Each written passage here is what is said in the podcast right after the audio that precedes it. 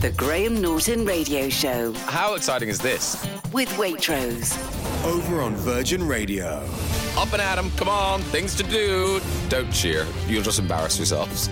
We're not bored of it yet, so it's lovely. There's no stopping 'em. No stopping 'em.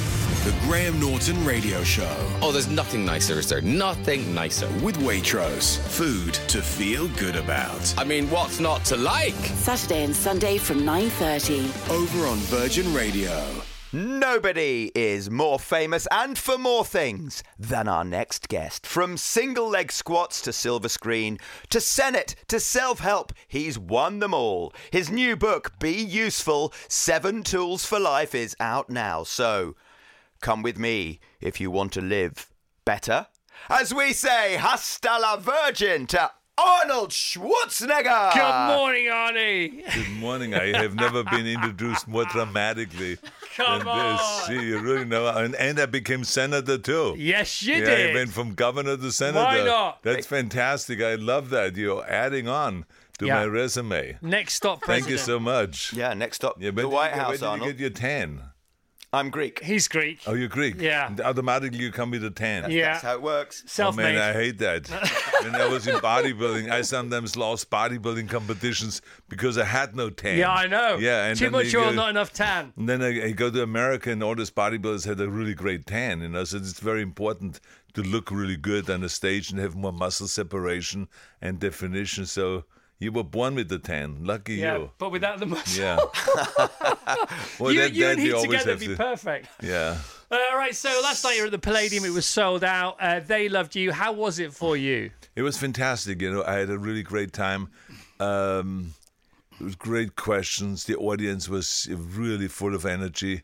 Uh, there was, it was really spectacular.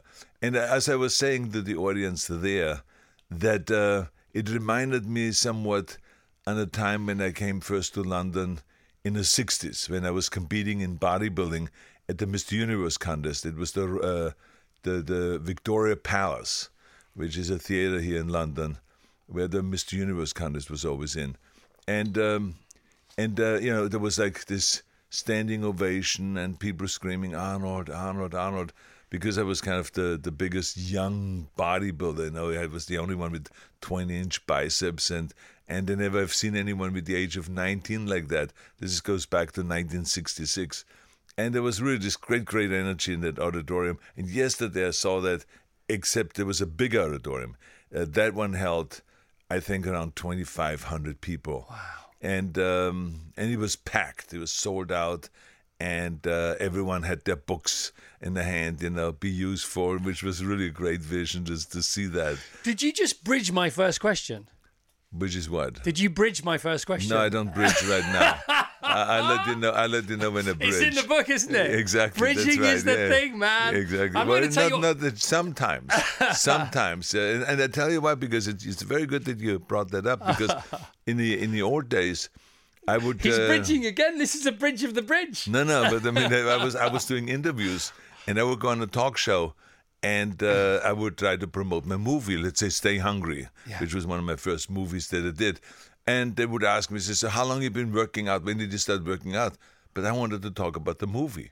So I had to smoothly bridge over. So I said, well, I started with fifteen. I said, but I never thought that my muscles would be so useful in a movie, like in Stay Hungry. When I did this movie, there was very they, they required that, that they, I have a Mister Universe physique, and there was Sally Fields there and Jeff Bridge, and I started talking about the movie rather than about my workouts and stuff like that. So that, that was bridging. So over what the... I do as an interviewer, I do the reverse bridge. And uh-huh. the reverse bridge is, I met, well, so when you come in, you sit down, I talk about your book, I talk about it throughout the whole show, hoping that you're listening. So you're thinking, I don't have to crowbar the book in here. This guy's happy to talk about it. So I do the reverse bridge. Ah. You like it? Very interesting, very interesting. Yeah, exactly. Okay, Be Useful, Seven Tools for Life by Arnold Schwarzenegger. No need for the bridge here. And within each of these um, chapters are also mini tools, because there's the tool, there's the tool shop, and then there's all the shelves with all the little tools on. That's right, it's exactly. It's so cool, yeah. Arnie. Yeah, yeah, well, thank you very much. And we get lots of people in on this show talking about these books, which is why I know, and I thank your team greatly for including us on your tour. Um, and we know people who are faking it till they make it. And we know books that are simple, and we know books that are clever, and we know there are chances, and people who've never really done anything apart from write self-help books, so what do they know, really? But your book is Route One. It's Route One, and it goes there, and it's brilliant. And it's reverse engineered because these are tools you've discovered. You didn't have them in the first place. They evolved throughout your life, from being a little boy to being where you are now, sitting in front of me at the age of seventy-six. But what's amazing about them is that you are the proof in the pudding because you've lived a life, and these tools work because you're here today. Well, I tell you, I'm not the person that studies. I never studied the self-help books or motivational books and all of that stuff. I never read one as far as that goes. And the, the, the tools that I'm talking about there is just simply stuff that I've learned, like you said, over the years that worked for me, how to became uh, how I became a bodybuilding champion. Yeah. Then it worked to get into show business and become a leading man in show business, where everyone said it's impossible, you will never be able to do that. And then when I said it's impossible to go and become governor, I did that. And so I learned along the way, what is it that made me successful? You know, how it is, how important it is to have a clear vision, for instance, and to have a dream that you can chase. Yeah. Because then the work that you have to do becomes much more fun. Yeah. Because remember that seventy-eight percent of the people don't love their work. They hate their work. And so this is an America statistic. And uh, so I feel bad for those people, and that's because they have no direction. They don't really have a goal, a specific goal that they're striving towards. So I always had a goal, very clear goal, and that's why it was always fun for me to work out five hours a day or to train for the movies and the rehearsal, to do the stunt practice and the accent removal classes and all of the kind of stuff that you had to do, that I had to do in order to get into the movies and to work my ass off on that. And also, you know, to run for governor and to learn all kinds of new things about policy and politics and stuff that I did not know. And this is why I won the governorship. It's the same rules I have used over and over. And so I wanted to kind of like put those rules together and those tools and put it in a book. And, and you know, I never really thought that I'm going to write a motivational book. It was just that people, after my speeches around the world, they said, why don't you do a book on this? Uh, this is such wonderful motivation that you give to the kids. Write a book. And so eventually they convinced me that, and they wrote this book. Yeah, rules equal tools. And the the the the, um, the the absence of rules and tools, well, then they probably equal fools. I would go as far as to say that. You talk about sacrifice and you talk about discipline. You've been asked about this. And you said in the first half of your life, there was no sacrifice. There was no need for discipline because you had nothing to sacrifice and you were loving everything you were doing anyway, so there was no need for discipline either. And obviously, since, you know, life changes and that's different. You talk about that in the book. The first um, chapter in the book, the first tool for life is have a clear vision. It's really interesting, this, because it can go for you and it can't go against you, but you can get it wrong. And Arnold has experienced both these things. So he had a clear vision as a child of what he wanted to do, and that can't be wrong because that's your vision. That doesn't exist in the world. You cannot get that wrong. People can tell you it's wrong, but it it's not wrong because it's your, you're the author of that. However, you can also have a vision of something that exists which can be wrong. For example, um, London being as you envisioned it to be, but Los Angeles not being as you envisioned it to be. That was interesting. Yeah, well, it, it was uh, very interesting because I had my impression of what I've read and what I've heard and what I saw in documentaries was, when I thought about America, was like high-rises everywhere and six-lane highways and all this stuff. What it was, certain places, but not everywhere. So when I went to Venice, California, there were no high-rises. In, in California, they don't build really high-rises. It's because of the earthquakes. So they're building much flatter and much lower structures, and they, most of them are built out of wood and not out of brick and out of mortar and out of, uh, you know, bricks and stuff like that. So it was quite different. Uh, you know, I felt it was like little. The houses were little, the buildings were little, and I said, where is this? Where are those high-rises? Where are the Empire State Buildings? Well, when I then went to New York, there I saw it, of course. You know, oh, plenty that's of it. Where it is. Yeah, exactly, but not in Venice, California, where Gold's Gym was. And I also thought that the gyms would have, you know, carpeting and they would have chrome equipment and all this. And there was this Gold's Gym that had kind of like this crude equipment that was made by Joe Gold, and it was like black and steel. The floor was cement.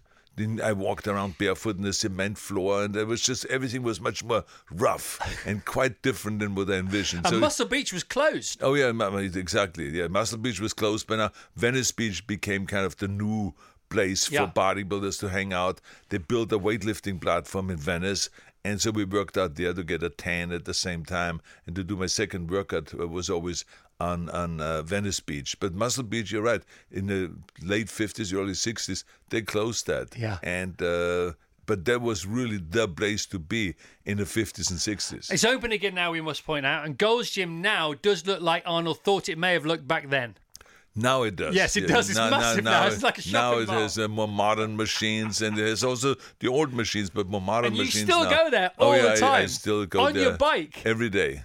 It's amazing, Every man. Every day, yeah. I go love there it. The bike, yeah. It's, you know, I mean, I'm addicted to working I know. out because it's kind of feels so good. And what's interesting is I always tell people, and I talk about this in the book, that uh, when you get up in the morning, I always say to people, don't think. Yeah. Just get up in the morning and do your exercises. Yeah. No decisions. You know, don't decision. Don't uh, you know? Start thinking about should I, shouldn't I, on any of those kind of things. Just go and do it. And that's what I do. I go uh, basically. I get up in the morning. I feed the animals, and I have you know three dogs. I have the two miniature, uh, one miniature pony, and one miniature uh, donkey, and then I have a pig. Yes. You know, so I feed the animals. Then I get on a bike. I ride down to the gym. I work out for forty-five minutes. I ride back.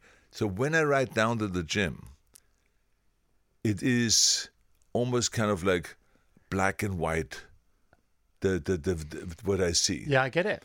And because we are not yet really happy. Energized. We're not with the program, right? Yeah. But after you work out, you know, and after the bike ride back, all of a sudden everything turns to color. It's like going from a black and white movie to a color movie. And this is why I always tell people, working out is not just to get a muscular body. Yeah. It's not just winning Mister Olympia. It's not just, you know, looking like a He-Man on the, on the beach and stuff like that.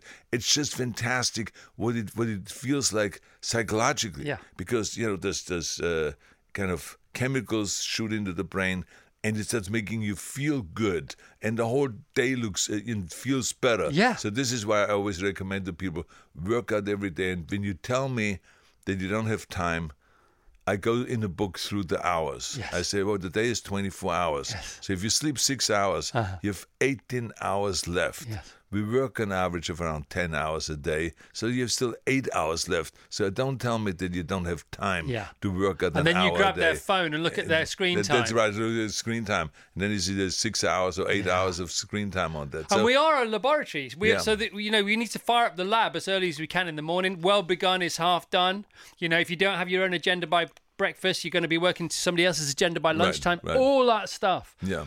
Arnie, you're amazing. We've got an ad break to go to. I've got to take this jumper off. I'm going to feel a bit brighter. Arnie's in the house. It's amazing. We're back in two minutes. Craving some great eighties music? Play Virgin Radio eighties Plus. I want your love. On D A B Digital Radio, on the app, on your smart speaker, and at virgin radio eighties plus dot co dot u k. I got my mind set on you. Even if we're just dancing in the dark. Love Chris Evans. Woo!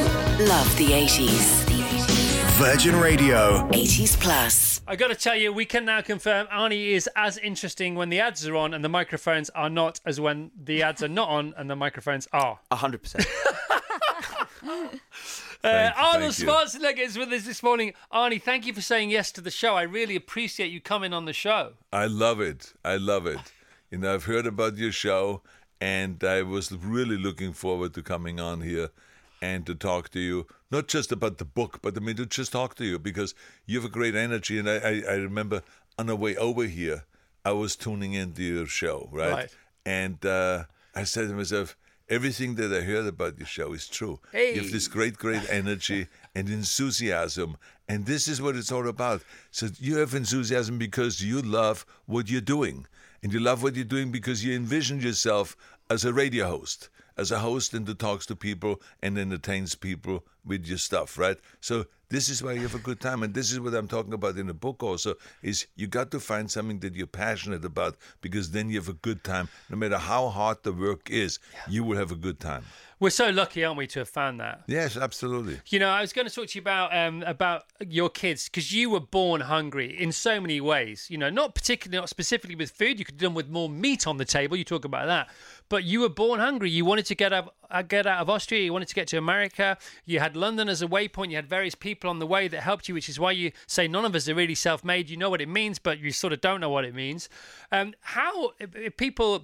who listen to this show, uh, we have a great demographic, uh, great A B C One kind of listenership.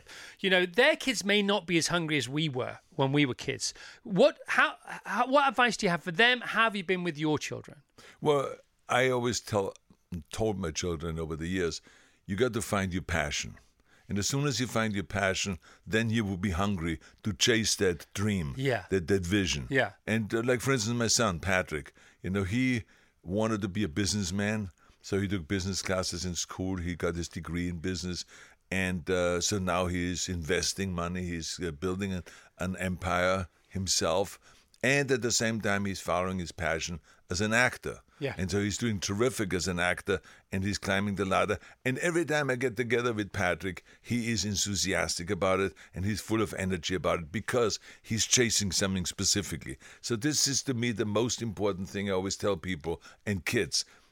They get off the phone, get off the iPad, get off the computer and all those machines, and just start thinking about what is it that you really want to accomplish yeah. in life. Because there's so many kids, when you ask them, I said, if this bottle it floats up on the beach and Ginny comes out and says, give me your dreams and I will make them a reality, what is it? They cannot tell you. They say, well, uh, uh, uh, I say, well, what do you mean? Uh, uh, uh, they must have a dream. You must have a way. They don't. So then you go into life, and through life, into emptiness. And I compare this in the book. Uh, this is like having the best airplane in the world. But if the pilot does not know where he's going, eventually he's going to go and crash somewhere. Yeah. He's going to run out of fuel. And he's going to crash because he does not know where to go. And the same is with life. People crash. People, they are in their forties, and all of a sudden they're unhappy because they don't know what they're chasing and what they're going after. So what this book basically does is, it's not for people just that want to be Mister Olympia or want to be a movie star or a governor or a senator, whatever it is. Just people that want to improve a little bit. Yeah. To be a little happier yep. with their life, you know, because this is what I'm trying to do in this book, is just to make the ordinary person kind of feel good about themselves yeah. and not kind of like when they get up in the morning, it's all dark and it's t- depressing. I hate my job. I have to go to work because I have to make a living. No, just let's figure out a way of making you happier yeah. and making you feel good about yourself. And everyone can do that. If you chase happy, it will run away. If you pursue anything, it will run away. If you consume things, you become it. But if you, you can always be a bit happier. You can't always be happy, but you can be happier always, which is really important. Our version of your pilot would be, you know, if you don't know where you want to go, any road will take you there. And you don't want to go on any road. You no. want to go on your road.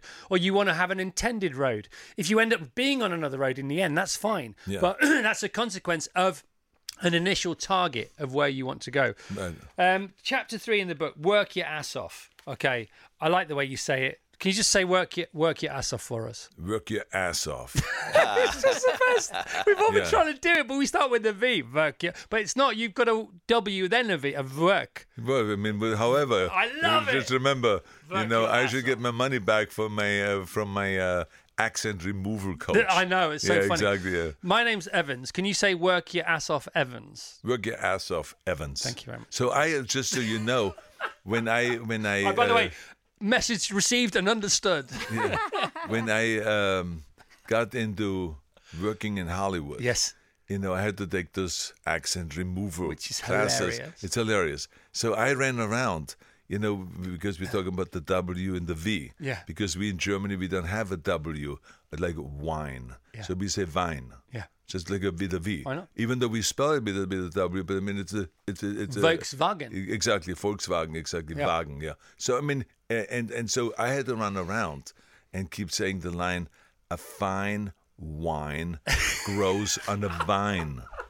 A fine wine grows on a vine. Right. So over and over was and over. Pre-Conan? I was saying, this is you know, way pre-Conan. Whoa. Absolutely, yes. This is in the seventies when I hired this guy, Robert Easton was his name. He was like a speech coach, right. an accent removal coach, and he also taught actors how to have an accent for a movie. And so the other line I remember was like, the sink is made out of zinc.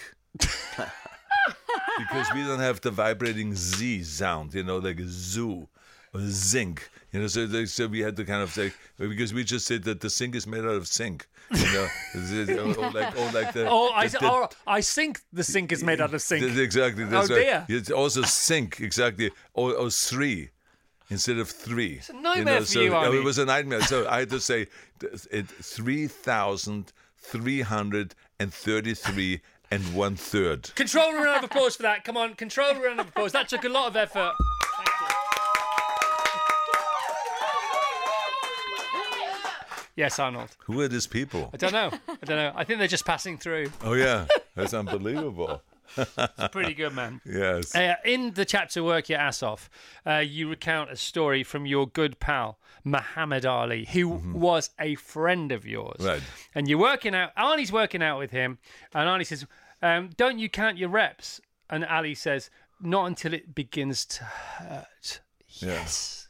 Yeah. Well, I mean, he had he had this unbelievable waistline, and not only a slim waistline, but when he got punched, remember in boxing they hit you below, right? I mean, they, they go upstairs, down, they what they call they upstairs, downstairs, upstairs, yeah. downstairs. Yeah. So they hit you low, you know, to, to kind of uh, make you run out of breath and yeah. all this, and um, and so he had to kind of take a lot of punishment. Remember the fight, George Foreman yeah. against Ali? Yeah. How many times uh, Foreman hit him in the waist, and he flexed his abs, and he could sustain the punishment. Yeah. But how did he get there? So I asked him, I said, so how many reps do you do? I mean, we in bodybuilding, we do one thousand reps a day. How many do you do? And he said to me, he says, yeah, I don't stop counting. I don't start counting until it hurts. Wow. So that, to me, said everything about his training. Yeah. Because we in bodybuilding also have such a thing as kind of like, do your reps until it burns, until it hurts, until failure, and then force out another few reps. Yeah. Because that's when it grows. That's when your muscle grows. Yeah. When you force out the, the, with the forced when you rip reps. It. When you force reps, exactly. And so what I want to make people understand is this is not just in bodybuilding or in any training for any, any sport. Physically, in order to really grow and to go to perfection is you have to go through the pain period and you have to go through the torture. Yeah. But the mind is the same way. Yeah. The more we take our mind through torture yeah. and the more you can sustain punishment and the more misery you can sustain, the stronger you will get and the stronger your character will get. And so this is why I always tell people there will be moments in life where you will struggle. Yeah. There will be moments in life where you will cry. There will be moments of life where you kind of just say, why do I have to go through this? But go through it, because it only will make you stronger. It's like Nietzsche said, that what does not kill you yeah. will make you stronger. Yeah. And I've seen it over and over, and this is why I talk in my book about failure, because yes, failure is painful. Yes, we suffer through it when you lose a competition or when something goes wrong with you in, a, in your personal life and you're screwed up or whatever it is, you know, you're down yeah. on the ground, but you have to go and get up again. Yeah. Losers stay down, but winners always get up, dust themselves off and keep going. And you go through these painful periods, but it will make you stronger in the end. You learn from your mistakes. You learn from your losses. That is an important message that I mentioned in the book also. Yeah. So my version, my favorite version of that, along with yours, is the hard way is hard, but the easy way ends up being harder. Just yes. go hard. That's right.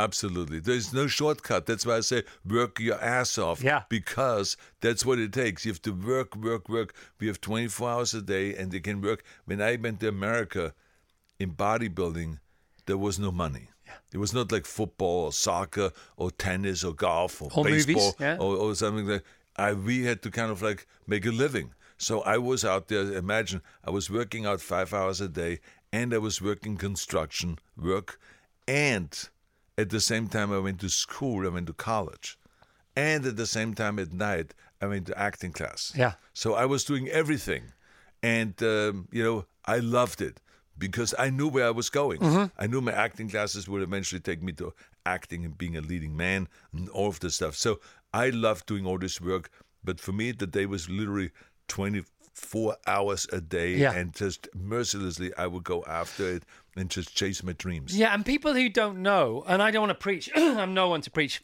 at all. I'm never going to throw stones because I've lived in a glass house most of my life. But if you go, lots of people think if you go and have a workout, you go for a walk, you know, obviously then you're going to be tired, you're going to need to rest. It's the opposite. Energy begets energy. The more energy you use, the more energy you then seem to have from somewhere else. They say you get what you give, but you don't get it back. You just get more of it to give again. That's right. Absolutely. Yeah. And so this is why I, I talk about it in the book, is, is how can you become more successful? How can you become more motivated and go after your goals? I mean, it's like I, I mentioned a, a story about this guy Hillary, right? That climbed Mount Everest, the first guy to climb Mount Everest. And when he was up on the top, they asked him, I said, what was it like being on top and to finally to reach this peak? And he said, I looked around and I saw another peak. Yeah. And I immediately started making a plan on how to climb that peak. Yeah. So that's what it is about. The higher up you go, the more opportunities you see, yeah. and the more you get motivated then to go and climb that again. Yeah. And so to me, when I was up there in bodybuilding on top, I simply said, okay, now I have a chance. I've gotten a certain kind of a name and reputation and stuff like that. I'm going to go now after acting. So I saw that as the new peak. Yeah. And I chased uh, after that, even though everyone said, oh, your accent will never work, you know, you will never become a leading man, your name is too long, your body is too big. I mean, they had all kinds of excuses. Yeah. Why not? But I, you know, I didn't listen to the naysayer. And that's one of the things I talk about in the book. Don't listen to the naysayers. Yeah. There's enough people out there in the world that will always try to discourage you and say, it will never happen, yeah. this is impossible and all this. But I said, you know, like Mandela always said, everything is always impossible until someone does it. Yeah. And that's the way I feel. I can be the first one that breaks this new ground and, and goes out and does it. So I became the first guy that had an accent and that made it in the movie business, yeah. and it made it big. What I love about your naysayer section in the book is um, obviously, you know, you could say, well, that's route one, naysayers, don't listen to the begrudgers, you know, fudge the begrudgers, whatever. But then Arnie gives it the twist. And this is why the book is brilliant. This is why the book is brilliant. Be Useful, Seven Tools for Life, Arnold Schwarzenegger. It's brilliant because then Arnie goes on to say, but most of all, don't listen to the biggest naysayer of all, which is yourself. Oh, yeah, exactly. You know, I'm I talk about that. There's people that make a plan, and they say, "I want to, to go and get into movies," and then they say, "And if this doesn't work out, I have a plan B." So I said, well, "Wait, wait, wait a minute, hold it." I said, "If you have already all the naysayers out there that says you would never make it into the movies, and now you say." If I don't make it, I have a plan B, that means that you're doubting yourself. That is the most dangerous thing of all. It's not the other people saying no and you can't make it. You yourself are doubting. That is a real attack on your goal. Yeah. And so be very, very careful with that, because it's much better not to have a plan B and to just say, I'm going to go and execute plan A. Yeah. And I know one hundred percent that I can do that. I have a very clear vision. Yes, I have to work my ass off. Yes, I will fail many times on the way to get there, but I will get there. Yeah. And this is exactly the way I felt. I knew that I could be another Clint Eastwood or another Charles Bronson. These were the big guys in the seventies, right? So I was kind of like idolizing them. And uh, and Reg Park, British bodybuilder that was, was doing Hercules movies. Reg Park, know, Reg Park, yeah, exactly. Reg Park, yeah. But I mean, Reg Park, he was like my idol. Yeah. And so, you know, I wanted to be, so I saw this very clearly, but I never really felt that I should have a plan B. As a matter of fact, I talk about an incident in there where they came to me after I started business in, in California and all that, and I became known in the bodybuilding world and fitness world as a guy with brains and with the business knowledge. they offered me to be the manager of a gymnasium chain in California. And they offered me two hundred thousand dollars back in the seventies. Wow. Now think about how much money that is, Loads. right? I turned it down. The reason why I turned it down is because I said to myself, my dream is to become a leading man in movies. And if I start working in the gymnasium chain ten, twelve hours a day, I would not have the time to train to become the greatest bodybuilder of all time, nor would I have time to go and take my acting classes and stunt classes and accent removal classes and speech classes and all of those kind of things. So this would be actually my way, and I would not be able to reach my goal. So I turned it down, and they could not believe it yeah. until ten years later. After I've done Conan and after I started getting a million dollars a movie, they said, you had a vision. I mean, that you turned down two hundred thousand dollars because you knew eventually you're going to get a million dollars and five million and ten million and twenty million for a movie. Wow. So this is, so this, this Keep is, going. Uh, yeah, this is, uh, well, you know, it's like, it's amazing because the, the, the standard changed. In the seventies, a million dollars was the highest paid. Kind of, there was like Clint Eastwood, Charles Bronson, Marlon Brando. Those were the guys, Warren Beatty maybe, that got a million dollars. So this was my goal. But then by the time I got there, you know, then all of a sudden the, the, the salary was ten million dollars. Yeah, yeah. So I remember that Sly was getting ten million dollars, you know, for Rocky two. And then I said, oh, this is a new goal.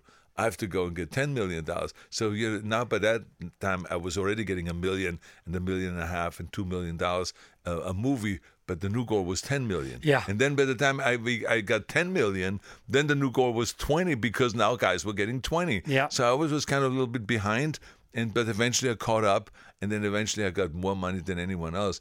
I got the thirty million dollars for Batman and Robin and for other movies at, at a certain point, and points and grosses, participation, and all of those kind of things. So I reached all my goals and went beyond my goals. Yeah. It was really fantastic. So it just shows to you that if you stay in there, and if you fight it out and battle it out, and if you're willing, you know, to fail and to just get up again and to dust yourself off and to go after it, it can be done. Yeah. And the twin story, we don't have time for the twin story now, but the twins negotiation is another amazing negotiation, which is tear up the real book. Let's go again. Let's go all in. Venshon, Denshon. Uh, I'd never done a comedy before. It was a risk anyway, so let's take a risk financially. And, well, the rest is history. Yeah, exactly. They don't do deals like that in Hollywood anymore, and it's all down to... He invented them, and you also put pay to them in a way, didn't you, I suppose? Uh, right.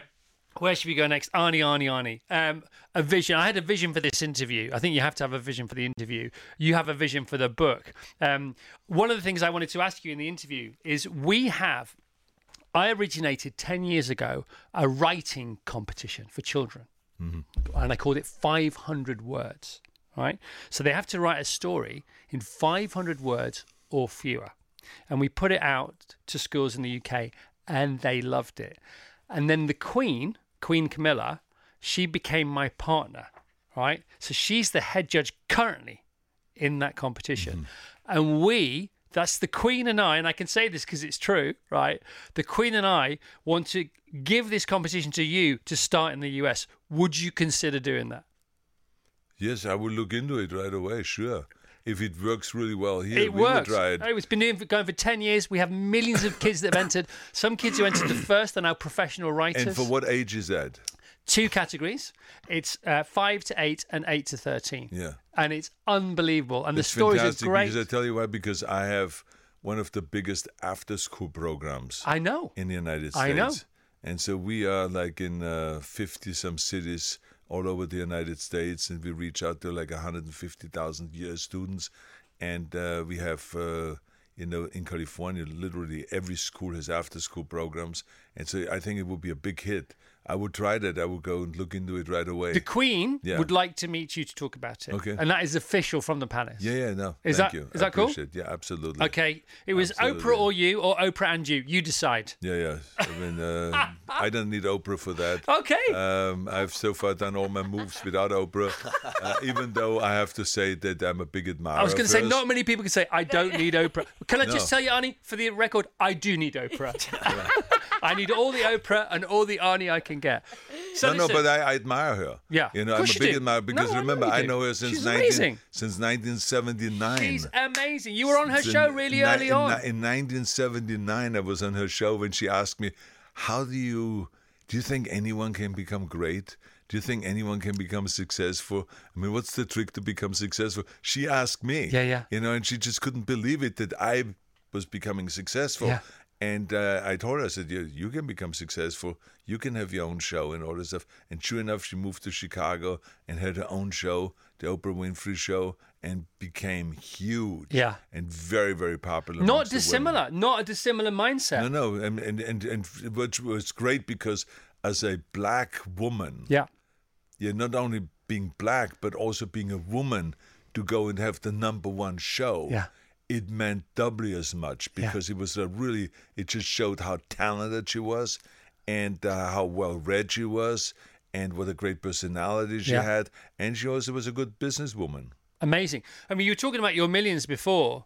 Um, you made your first million from real estate, didn't you? Real estate, yeah. I didn't want to rely on show business because one of the things that happens to a lot of actors, as you know, is they have to take roles in the beginning. They come to you, and I remember they came to me and says, "Do you want to play this bouncer?" I said, "No, I don't want to play a bouncer." "Well, uh, there's another part I have for you where you can play a wrestler." I said, "I have no interest in playing a wrestler." I said, you know, what, what, what, I want to become a leading man, not just to be a, an, an actor, character actor, something like that. And uh, so I was able to do that because I already at that point made money from real estate. I bought an apartment building, and uh, a six-unit apartment building, and then uh, I had a profit of two hundred thousand dollars after I sold it. I didn't take the money and the profit. I rolled it up to a bigger unit, to a twelve-unit apartment building, and then you don't have to pay the taxes because you just roll it over and you yeah, don't yeah. take the money. Yeah, yeah, yeah. And then from there, the, the, the thirty-six-unit apartment yeah. building, and it got bigger and bigger, and all of a sudden I had hundreds of apartments all over Los Angeles. Wow. Right? So I, I, I made my first millions from real estate, office buildings, apartment buildings, and so on. And so I could get into movies and pick and choose what I wanted to do. So it was usually just mostly leading characters in Streets of San Francisco, playing a guest starring role, or uh, the, the starring role in the movie with uh, you know, Kirk Douglas and Anne Margaret, the villain, uh, or the Jane Mansfield story where I played Mickey Haggiday, the bodybuilder, and then Conan the Barbarian. And so it was very quickly I got up there to the big international movie. Yeah, and that independence, that financial independence, you know, if you don't need the money going forward and your your decisions aren't money-based, often the money then follows because other people who are trying to negotiate with you have to make it about the money, but you don't care about the money. So the only thing they can do is offer you more money. Yeah, exactly. So this is why I just, I didn't really care when someone said, well, we only have so much money in the budget and all this. I said, it's irrelevant. This is a great career builder. Yeah. I'm going to do this part. And this is how I always approached it. It was always about what is the quality. Because I said to myself, if you deliver the quality, then the money will follow. Never make money your number one objective and your number one goal. Yeah. Always make quality and reaching out and doing something for the people. I wanted to entertain people. My goal in show business was always, just like in bodybuilding, to go and be appealing to the entire world. Yeah. So when I was competing in bodybuilding, it didn't matter if I was competing in India or if I was competing in South Africa or if I was competing in Europe. You know, I wanted to win. You yeah. know, and, I wanted, and the, the same was with the movies. I never wanted to make political movies. I always wanted to make movies that, that play well in the Middle East, that play well in Africa, they play well in Australia, in Europe, in America, everywhere around the world, because the world is the marketplace. And that was the bottom line. And that's why my action movies penetrated through all of that and became really popular worldwide yeah. in all of the countries. And you wrote the playbook, because now they do say, you know, Tom Hanks sells a movie, you know, he gets paid as much to sell these movies as be in them, so does Tom Cruise. But you wrote that book, man. Well, because in, uh, I remember when I was telling them that I want to go to ten different countries to sell Conan the Barbarian, they said to me, that's ludicrous. No actor ever wants to go to those countries. We send them usually to the Cannes film festivals yeah. or to London yeah. or to Rome. Maybe, and that's J- it. Maybe Japan. Maybe, yes, yeah. maybe. Uh, and maybe sometimes to Germany, because America, Japan, and Germany were the three biggest markets. Right. So they did that. But to go to ten countries, I said, well, what about Sweden? What about Holland? What about Italy? What about Spain? And they said, no, we don't normally, actors never want to go. I said, well, I want to go. I said, because the world is the marketplace. We got to go and really sell those movies. They said, well, they don't really do well. I said, because they don't do well because you don't send the actors there. You send the actors to Germany and to Japan and to America, and that's it. And they don't I want said, to go either, exactly, do they? No, but I mean, because they say, I don't want to sell. I'm an artist. I'm an artist. I create the art. That's such right? I mean, it's like this nonsense. You got to go and sell. You got to let the people know that there's this great movie coming out, whatever the movie is, or, or a book, or whatever you're selling. You got to go and let the people know. That's why I have this chap- chapter in the in the book called "Sell, Sell, Sell." And you're the and you're doing the same with the book, and that's why you're here. And I'm so so grateful. I can't I can't thank you enough for including us in the tour. You talk about saying no to that gym management. You know, and you said that in a heartbeat. You didn't even have to think about that because you'd made a decision, a mission statement about where you wanted to be, which gave you all the answers to all the questions, all the yeses, all the nos. If it gets me closer, it's a yes. If it doesn't get me closer, it's a no. It literally is as simple as that. That's right. Yeah, it's, if you, but that's why I say it is important to have a goal. Yeah. Because now you say to yourself, does this fit into this goal? Or does it not? Yeah. It, you, you don't kind of waffle around and you don't kind of like debate over it and uh, maybe I should do it, maybe I shouldn't do it. There's, to me, it is not a difficult decision to but make. But it can be tempting and it can be flattering. Yeah, absolutely it can be tempting, but it, it, again, it depends. To me, the money was not the objective. To me, the objective was to reach my goal. Yeah. And I felt if I reach my goal, I will make money anyway. Yeah. So this is why, to me, the most important thing was for me to reach my goal and to always stay focused every day and to make decisions that would get me closer to my goal and to reach this and to make my dream become a reality. Right, Arnie, you reading your own book, okay? So imagine somebody else has written it and you're reading it. Chapter two, Never Think Small, okay? The Netflix documentary was awesome. Athlete, actor, American, and now you're sort of an activist. If it has to begin with A, we'll go activist, we'll go guy who's going to be useful. Obviously, we all want you to be the next president. Obviously, you can't be because of the Constitution. But you've never let anything like that stop you before. That's right. But, I mean, uh, I said to myself, I have accomplished everything yeah. because of America. Uh-huh. So why would I complain about and be upset about this yeah, one because of this one kind of a thing that I can't do? It's a good you know? answer. And uh, so th- th- th- I'm perfectly fine with that. And I always tell everyone in America, yeah. all the political leaders, yeah. Democrats and Republicans alike, if they ever need anything from me, I'm always there. Yep. It doesn't matter what party it is because I want to serve the American people. Yeah. No matter what it is, if it's environmental issues, if it is uh, healthcare issues, education issues, whatever it is, uh, or fair elections, uh, good political practice, you know, uh, all of those kind of things. Like, for instance, to give you an example, in America we have sometimes situations where the conservatives don't want to allow blacks the access to vote. Well, that really pissed me off, right? Because I'm a person that uh, feels that if not everyone participates in the voting process, then we can never have a really fair and good election. So this is why I want to make sure. So I donated, you know, millions of dollars to open more voting booths in the South, where they closed down some of the voting booths. So I get involved in those things because I'm passionate about it. As an American, I want to make sure that everyone has the right to vote. Yeah. So those are the kind of things I get involved with, if it's education issues or if it's the voting rights issues or whatever it is. So I want to make sure that we that everyone has a fair chance. Yeah, well, p- politically, people are left or right or somewhere in between. But from a day-to-day point of view, we are north to south. And we're always having to be people. We're only sometimes having to be political.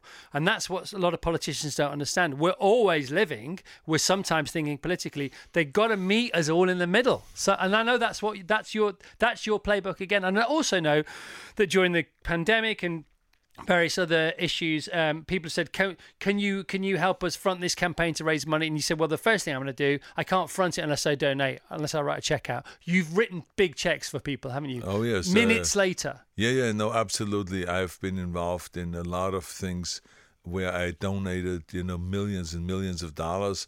Um, I just recently did it again, um, you know, for the actors' strike. uh, when they called me and they said, you know, there's a lot of actors that are suffering because of this strike and they cannot make their rent payment or their car payment or the uh, school payments for the children. So I donated a million dollars to those uh, people. So, you know, it's, it's right along with other actors that donated money. You did the same with masks in and, COVID uh, as well, didn't you? Yeah, with COVID, you know, I remember that everyone was running around saying, we cannot get the masks, we cannot get the gloves, we cannot get the ventilators, we cannot find this and that and all that stuff. I said, that's nonsense. You guys are stupid. If you cannot find it, it's out there on the market. And I got in touch with people that I had contact with, and sure, within a week, we bought the stuff. So I put in a million dollars and I asked other actors uh, to put in a million dollars. We raised eight and a half million dollars in no time. And we got this gear. We got the ventilators and everything, distributed it to the hospitals in Los Angeles that didn't have it. And the governor of California and the president was still running around and says, we can't get it. Yeah. I mean, it's so, you know, so I get involved in those things. But it has nothing to do with Democrat or Republican, left or right. Yeah. Because remember one thing what Eisenhower said. Come. Eisenhower said that politics is like the road. It's like the left and the right is the gutter. And the center is drivable. Right. That's exactly the way it is in politics.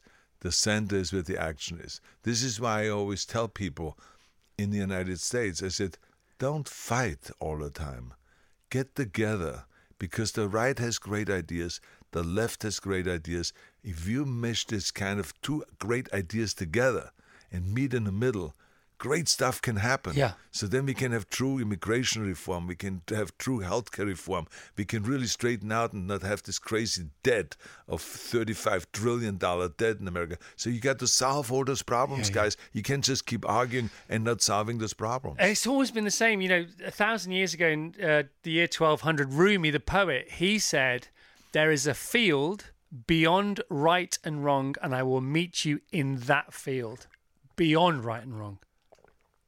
It's a great line. It's beautiful. I love it? it. I wonder if people will be reading your book in a thousand years' time. I think they might, you know, because Marcus Aurelius' Meditations is two thousand years old. Can you believe that? Uh, that but I, it just, it, but it so just, apt. But it just shows to you yeah. that if you give something that really makes sense, yes. and that really helps people, that it has a life on its own. You know, it just people will keep picking it up and picking it up and reading it because what was a problem on how to get the, your goals achieved five hundred years ago, it's the same today. Yeah. Nothing changes. You still have to have a clear vision. You I still know. have to go and chase that. And Marcus Aurelius had really some great points in his book. I mean, I read it. It was like fantastic. I love yeah. it. I read it all the time. Yeah, yeah. There's that. There's Tao Te Ching. Uh, Arnie, our time is up.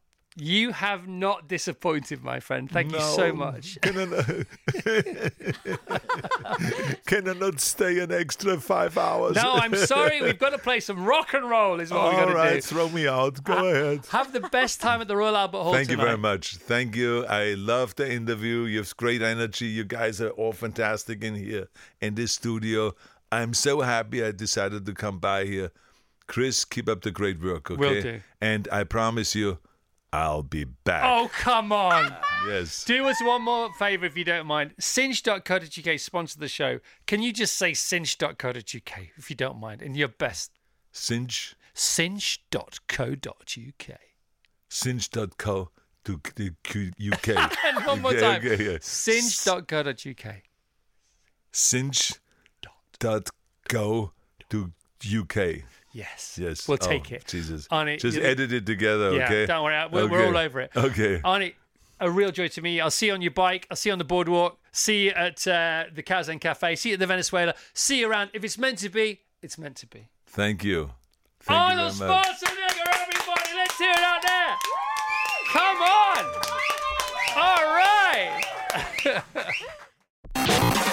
Love music? Love interviews with lovely musicians? Search Virgin Radio U K on YouTube to find brilliant album specials with some of the shiniest lights on our playlist, including George Ezra. This is going to be something I'll remember, and that's a really lovely thing. I don't think I was able to do that in the past.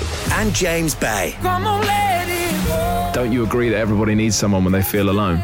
Watch all that and more at youtube dot com slash Virgin Radio U K.